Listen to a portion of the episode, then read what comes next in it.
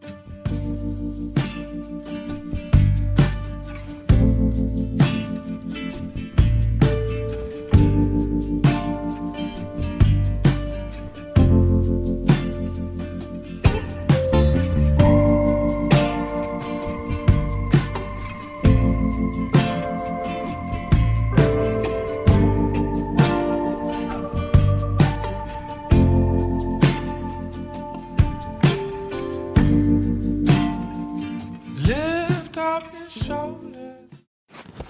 Hey, good evening there, kiddos.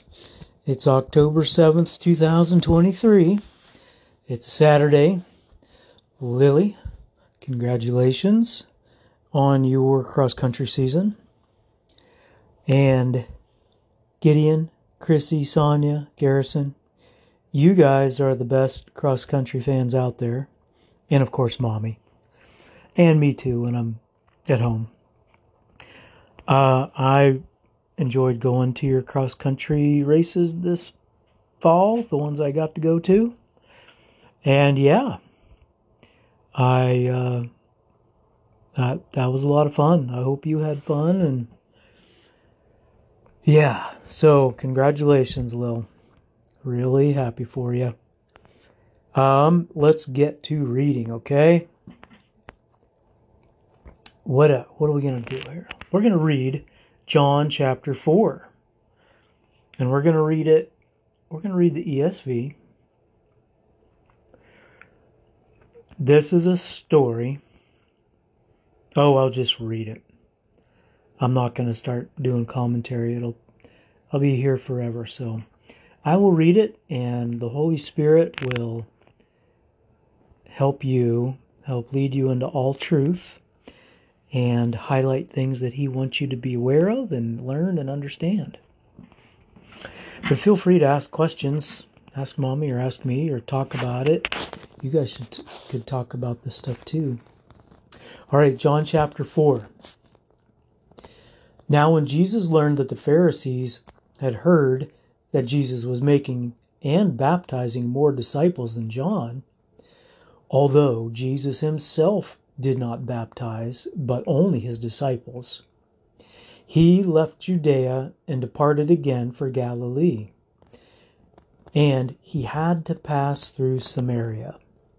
So he came to a town of Samaria called Sychar, near the field that Jacob had given to his son Joseph. Jacob's well was there. So Jesus, wearied as he was from his journey, was sitting beside the well. It was about the sixth hour, which is about noon by our standards. A woman from Samaria came to draw water.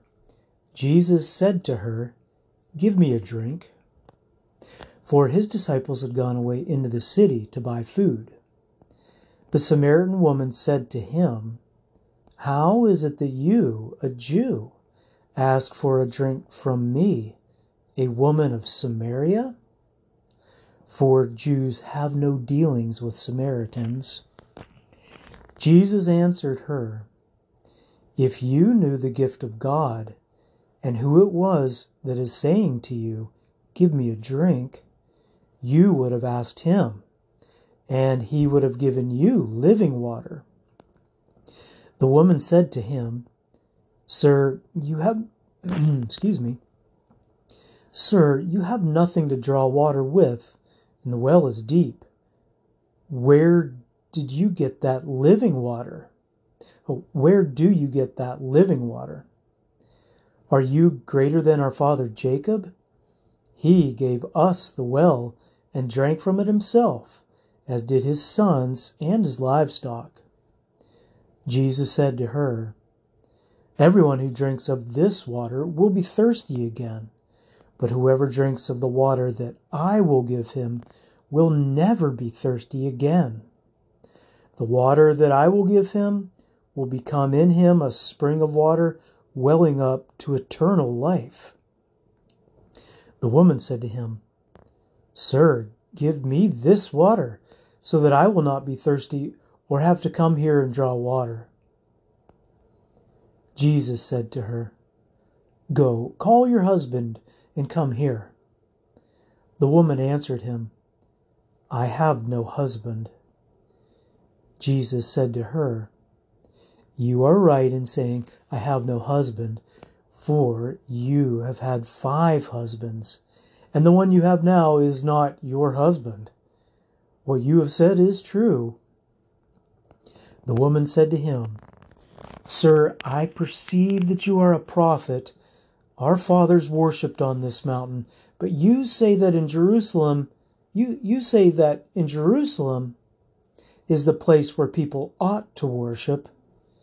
Jesus said to her, Woman, believe me, the hour is coming when neither on this mountain nor in Jerusalem will you worship the Father.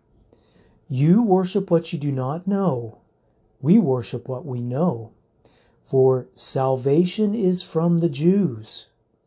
But the hour is coming, and now is here, when the true worshippers will worship the Father in spirit and in truth. For the Father is seeking such people to worship him. God is spirit, and those who worship him must worship in spirit and truth. The woman said to him, I know that Messiah is coming, he who is called Christ. When he comes, he will tell us all things.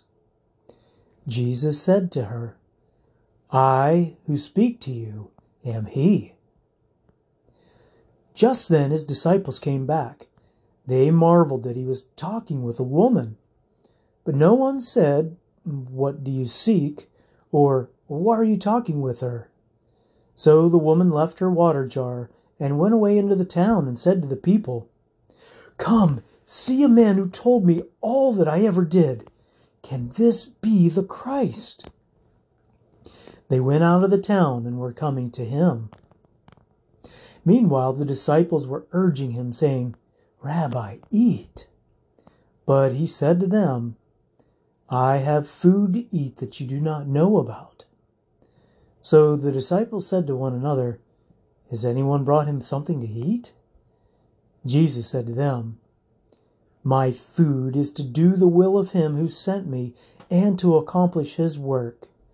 Do you not say, there are yet four months, then comes the harvest. Look, I tell you, lift up your eyes and see that the fields are white for harvest.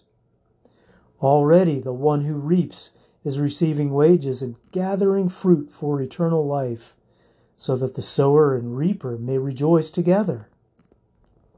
For here the saying holds true one sows and another reaps. I sent you to reap that for which you did not labor. Others have labored, and you have entered into their labor. Many Samaritans from that town believed in him because of the woman's testimony. He told me all that I ever did. So when the Samaritans came to him, they asked him to stay with them, and he stayed there two days and many more believed because of his word. They said to the woman, And it's no longer because of what you said that we believe, for we have heard for ourselves, and we know that this is indeed the Savior of the world. After the two days, he departed for Galilee. For Jesus himself had testified that a prophet has no honor in his own hometown. So when he came to Galilee, the Galileans welcomed him, having seen all that he had done in Jerusalem at the feast, for they too had gone to the feast. So he came again to Cana in Galilee, where he had made the water wine. And at Capernaum there was an official whose son was ill. When this man heard that Jesus had come from Judea to Galilee, he went to him and asked him to come down and heal his son, for he was at the point of death. So Jesus said to him, Unless you see signs and wonders, you will not believe. The, the official said to him, Sir, come down before my child dies. Jesus said to him, Go, your son will live. The man believed the word that Jesus spoke to him and went on his way. As he was going down, his servants met him and told him that his son was recovering. So he asked them the hour when he began to get better, and they said to him, Yesterday at the seventh hour the fever left him. The father knew that was the hour when Jesus had said to him, Your son will live. And he himself believed, and all his household. This was now the second sign that Jesus did when he had come from Judea to Galilee. Okay, and that is the end of John chapter 4. Okay, we are on chapter 6 of our book, Kingdom's Hope by Chuck Black. Moving right along, I'm going to keep cruising. Chapter 6 is called Camelot Years. In the Chessington Valley, the people prospered. The land was fertile, the skies were blue, and the future was promising. A small river flowed through the valley and into the great sea to the south. Forested hills bordered the valley to the east and to the west. The countryside was picturesque. It took some time at first to establish a community with farms, ranches, shops, and trade centers, but within a few years the city of Chessington was thriving and growing. Leonid kept the people true to the code and taught them to love and serve the king. He reminded them of how the king had delivered them out of Pharaoh's hand and brought them to this prosperous land. Leonid was preoccupied with community affairs, something he had grown to dislike. At the age of 22, he did not feel comfortable as a leader of the people, and he came to rely heavily on Quinn, Tess, and Audric to help govern them. When time permitted, he instructed Quinn and Audric in the art of swordsmanship, which they learned quickly. Though life for the people was good, it was not without some turmoil. Occasionally, thieves and marauders found opportunity to plunder the city and the surrounding farms. The people wanted protection, and they wanted a king. We know that the king is our true king, but we need a king so we can see and who lives with us daily one man said at a meeting at the city square. Yes, another said, these marauders will continue to take from us until we can show them that we are strong enough to fight them. We need a king to do that.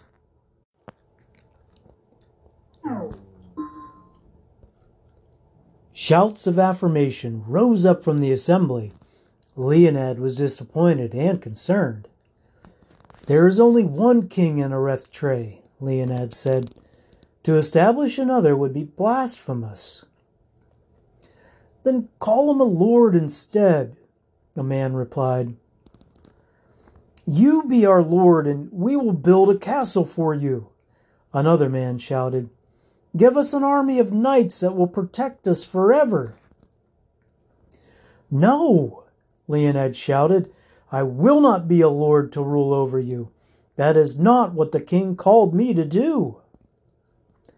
Then name another, or we will choose one ourselves. Leonid's heart was heavy, for he knew he could not persuade the people. He called for a meeting, for the meeting to adjourn, then mounted freedom and rode into the hills to find solitude and time to think. With the exception of Tess, Leonid found the towering peaceful trees to be his preferred companions. They did not argue, complain, request, or petition him.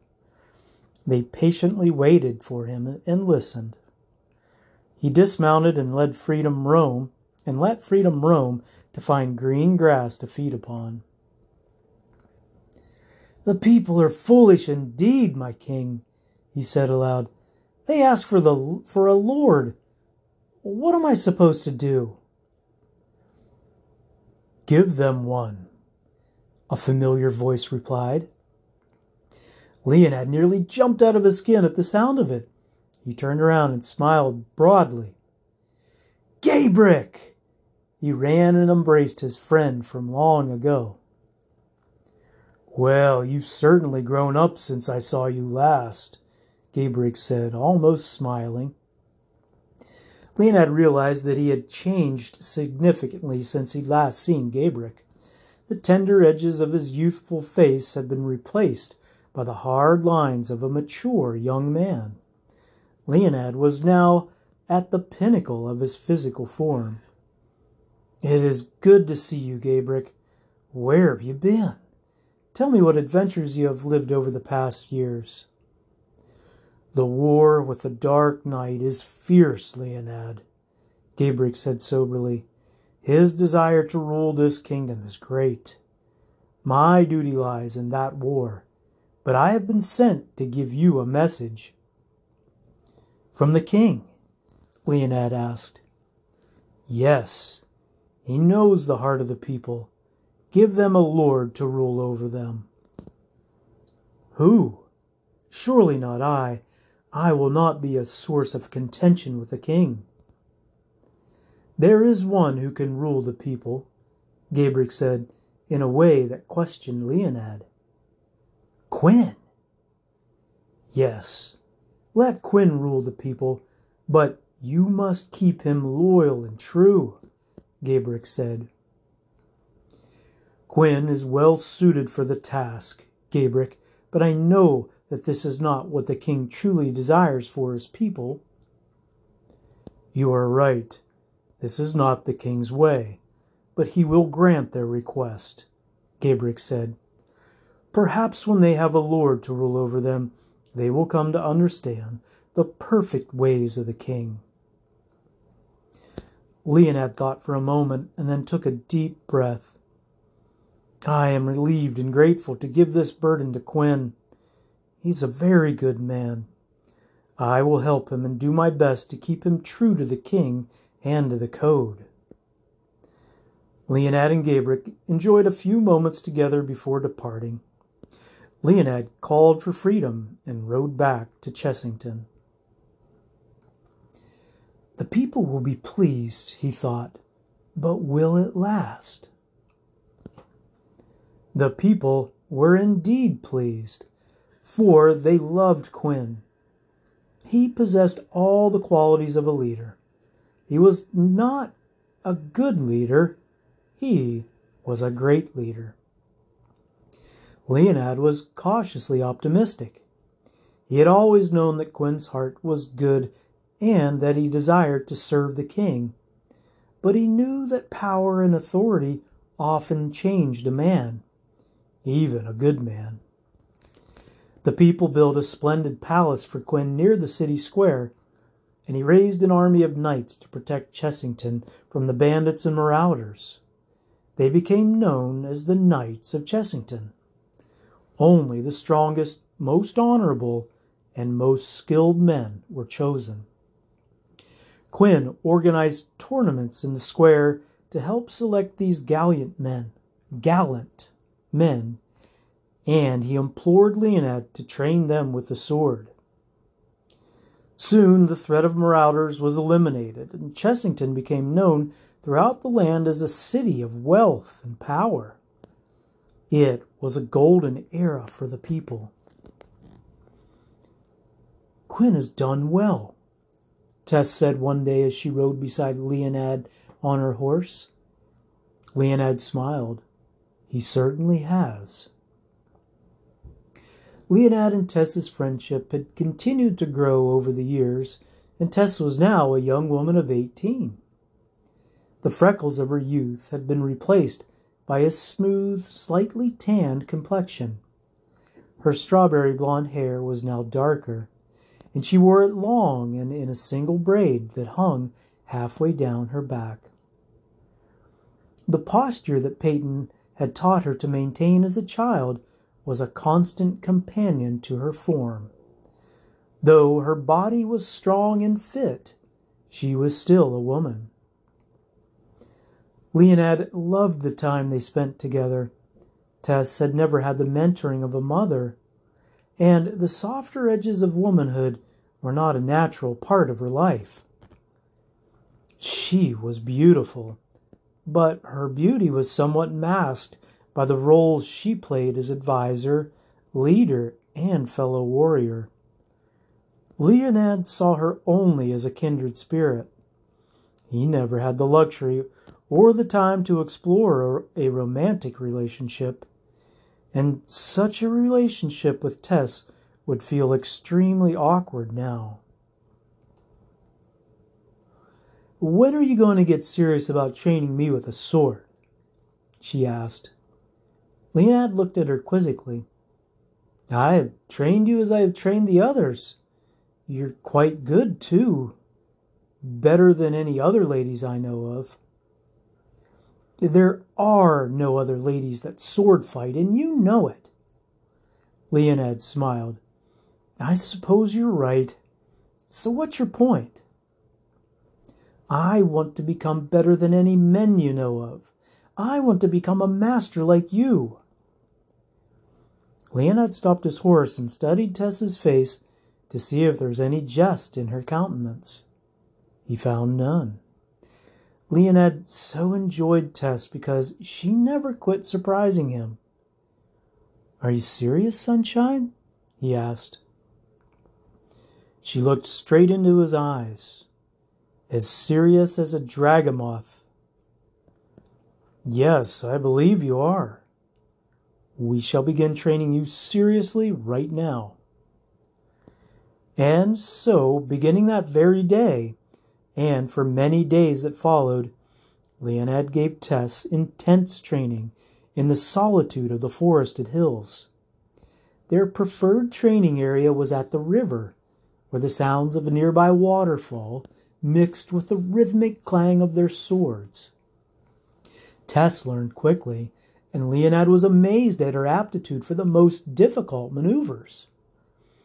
It would take time, but she was the best student he'd ever had.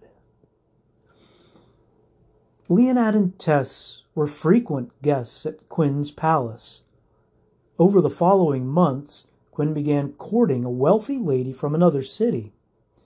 The people were pleased, and soon the invitations were sent for a wedding ball to be held in the great palace hall. The week prior to the wedding was full of festival and celebration. Lady Moradiah brought fifty of her personal knights with her to Chessington, as well as many attendants and friends. Leonid rejoiced with his friend, but something disquieted his spirit, and he was reserved in his participation at the festivities. Though celebration was in the air, Leonid's heart became heavy. My dear friend Leonid! Quinn exclaimed as Leonid entered the great hall during the final preparations. They embraced for a moment. It's good to see you, Quinn, Leonid said with as much smile as he could muster. And you? Are you enjoying the celebrations? Of course. It looks like your wedding will be the event of the decade. Quinn. Leonid hesitated. I know that look, Leonid. Tell me what's on your mind. Quinn put his arm around Leonid and pulled him into a walk down the great hall. Tomorrow was the day, and the hall was decorated with vibrantly colored banners flowers, and greenery. Tables were being prepared with regal cloths and ornate centerpieces. Does Moradiah have a heart for the king? Leonid asked. Of course she does, Quinn said with a broad smile. No, no. He stopped and spoke to a servant. The musical instruments will be over there. Move that table and prepare it. Quinn turned back to face Leonid. I hope you will not have such a heavy heart on my wedding day, dear friend. Leonid smiled slightly. Moradiah entered the far end of the hall with some servants following her. She issued some orders, and they quickly became busy arranging various items in the hall. Moradiah, come and greet our friend Leonid. She approached them with all the grace of a queen. She was very beautiful. Leonid bowed and lightly kissed the hand she offered him. Hello, Leonid. Her voice was appealing and slightly lower in tone than most ladies. She smiled and dropped her gaze to Leonid's feet. Then she slowly brought her eyes up to meet his. Leonid blushed slightly. My lady, he said with a nod. She made him uncomfortable in more ways than one. I trust you are enjoying yourself, she asked. How could one not enjoy all the celebration that surrounds us? Leonid said. I must be on my way, however. I am due for a lesson with the knights. We shall see you tomorrow, then, Quinn said. On his way out of the palace, Leonid passed two of Lady Moradiah's personal knights.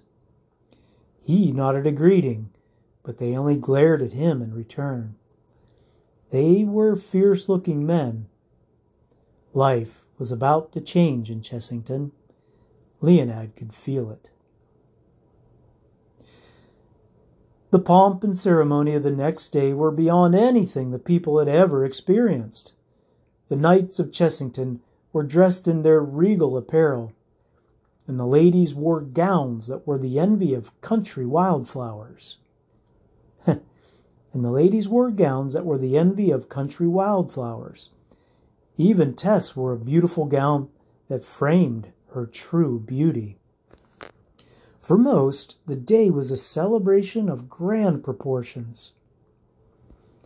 The wedding was grandiose and took place in the early afternoon.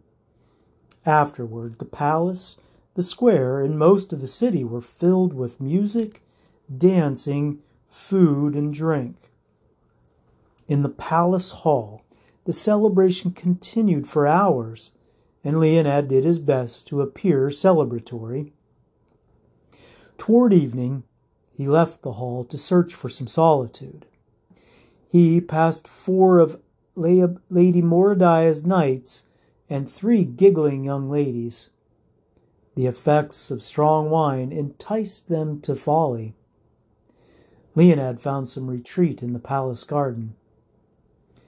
His smile faded, and the heaviness he was fighting returned. A few moments later, his thoughts were interrupted by a familiar, gentle voice. What is bothering you, Leonid? Tess gracefully walked toward Leonid. He turned to greet her and suddenly became aware of how beautiful she was. It was rare to see her wearing such an elegant gown. Her long hair was loosed from the braid she usually wore, and it flowed freely around her shoulders. Though she was not primped and fitted with expensive jewelry like the rest of the ladies, she did not need it. The kindness and loyalty in her heart radiated more beauty than any exterior ornamental trappings. For a moment, Leonid felt strange inside. You look beautiful, Tess, he said, somewhat dazed. Tess blushed and lowered her eyes. I'm sorry. I didn't mean to. He stammered. It's all right, Leonid. Thank you. She said and gently touched his arm. Are you all right? Leonid looked away. No, Tess, I can't shake this feeling of dread. Something is wrong. I don't trust Moradiah or her knights. Yes, I feel it too, Tess said. But what can be done? I don't know.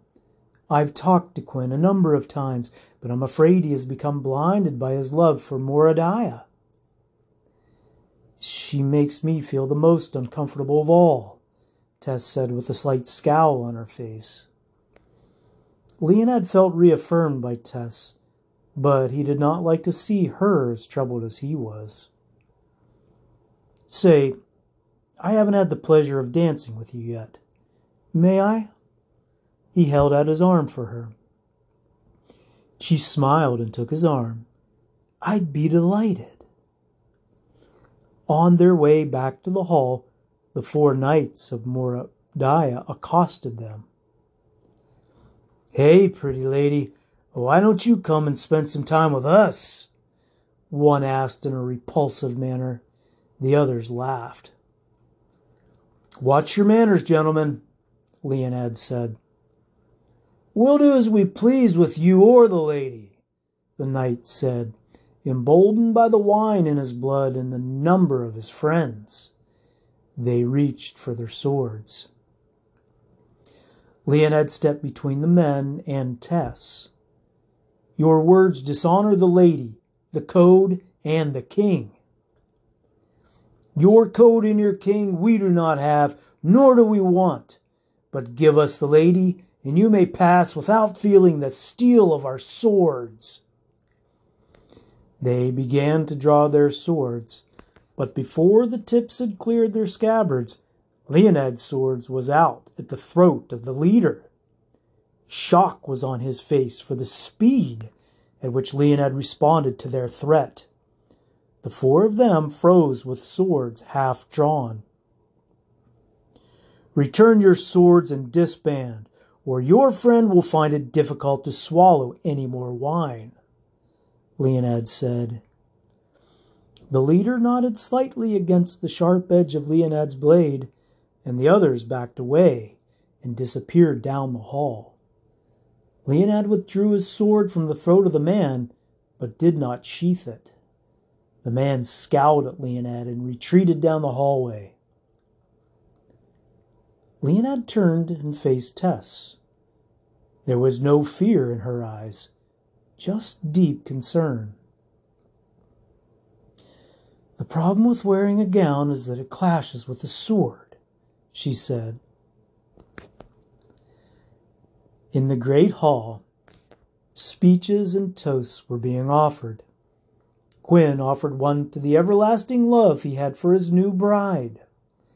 He encouraged her to speak a toast of her own.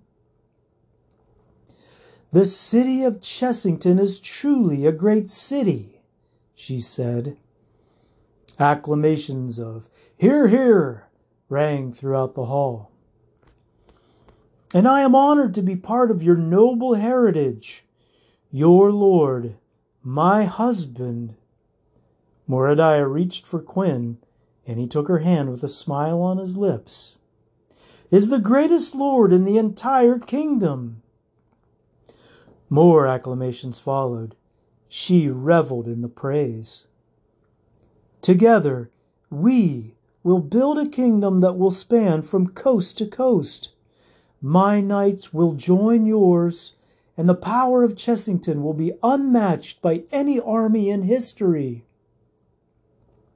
Her voice rose in volume to bring emphasis to her words. I will be queen, and Quinn will be king. All of the people in the hall rose to their feet in cheers, roused by the spirited words of Moradiah. Quinn stood with his new wife, and they raised their hands in self glorification.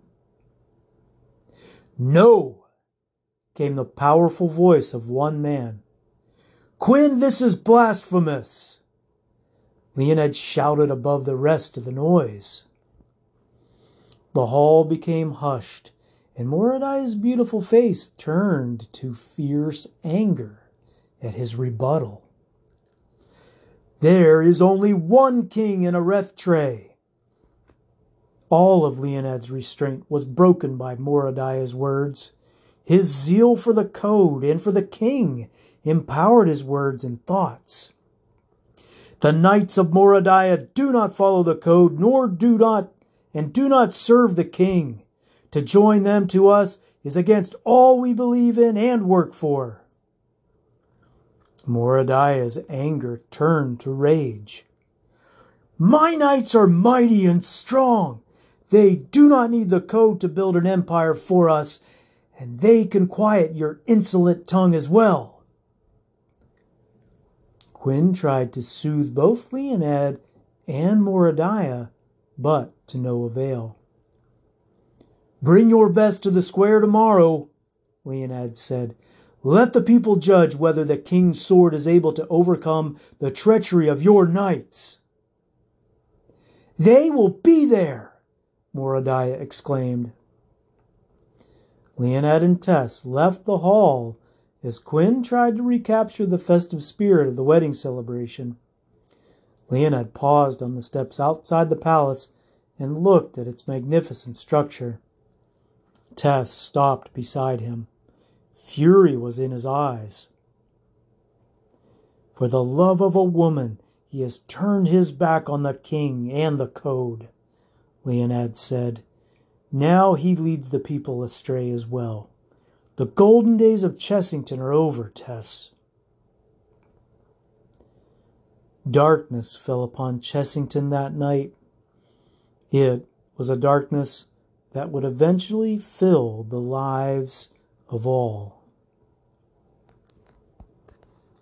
Okay, kiddos, that is the end of chapter 6. And let me see how long chapter 7 is. Just one second here. Okay, it is a long one, so we're just going to stop here for tonight. I'm going to pace ourselves so we can keep going, but not get burned out. So I love you, kiddos. Hope you have a great night's sleep and have a great day at church tomorrow. And I don't know if you guys are doing Sunday lunch bunch or not. But, anyways, oh yeah, I think you are. Anyways, tell everybody I said hi. All right, love you, kiddos. I'll be praying for you. Catch you later. Bye bye.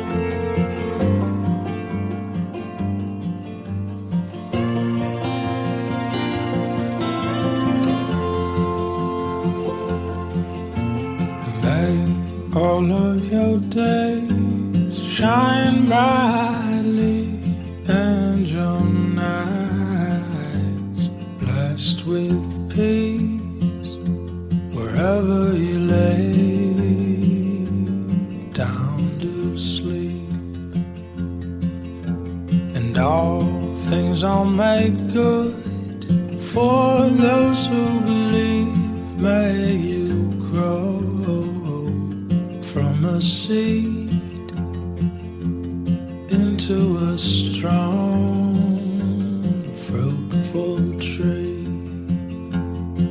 As the days unfold, hold your breath to see. Life is a mystery,